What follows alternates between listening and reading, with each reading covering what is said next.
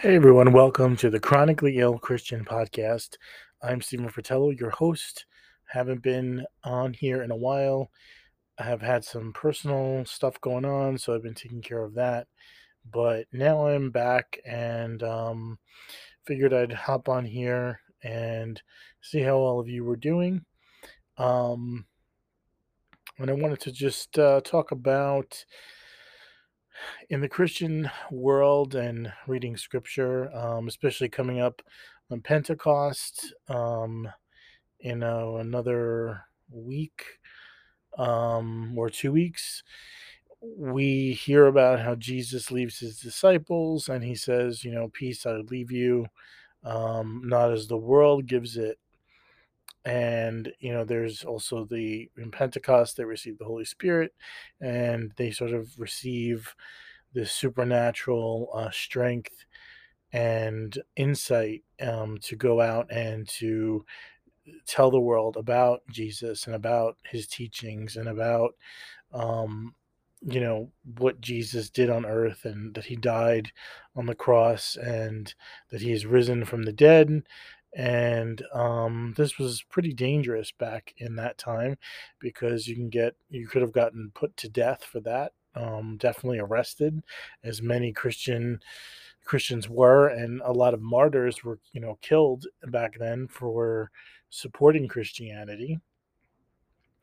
But we hear those texts, and when you're hearing it in the context of a chronically ill person, you begin to wonder, like, well, I don't have any peace, you know, I don't feel peace. So where is this peace? And um, the Jesus promises. And for me, I guess it's Jesus doesn't always promise that we're going to have peace all the time, 24 7. And he doesn't necessarily mean that we're going to get peace uh, immediately when we want it.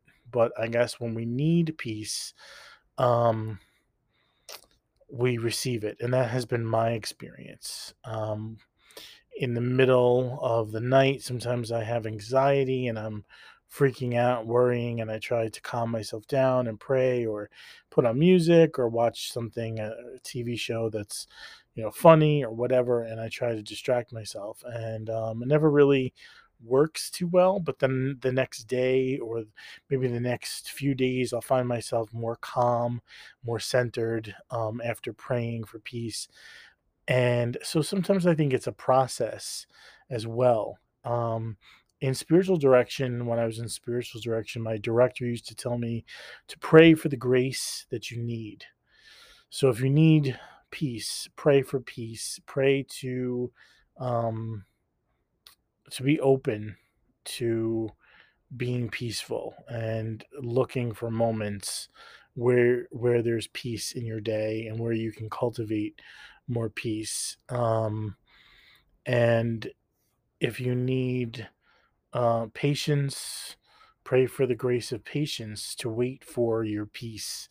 Um, it, it sounds kind of silly, but uh, I guess when you read these scriptures, sometimes we, as chronically ill people, or people with disabilities, mental illnesses, physical illnesses, we sort of were like, well, you know, where is this peace that Jesus talks about? Um, I know many times I ask that. Um, but sometimes it comes when we least expect it.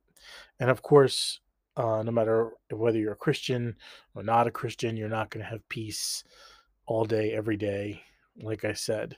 So, um, you know, we're just going to pray for everyone there tonight who is listening to this, or maybe it's daytime, you're listening during the day, to um, have peace. And um, we're going to ask that the Holy Spirit bring you peace of mind and peace of heart and give you a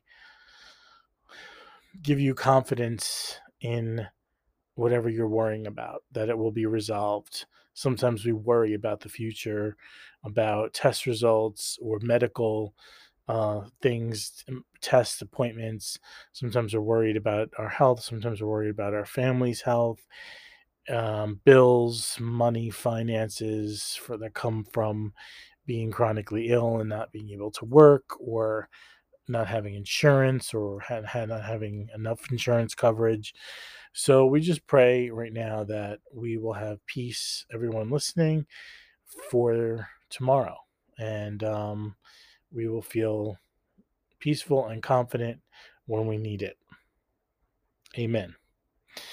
All right, so that uh, that's what I wanted to just hop on here tonight and maybe give you some hope and some peace. And um, I will be recording a bunch of different things coming up in the next few days. So look out for those and have a great Monday, which is tomorrow. All right. Take care. Bye bye.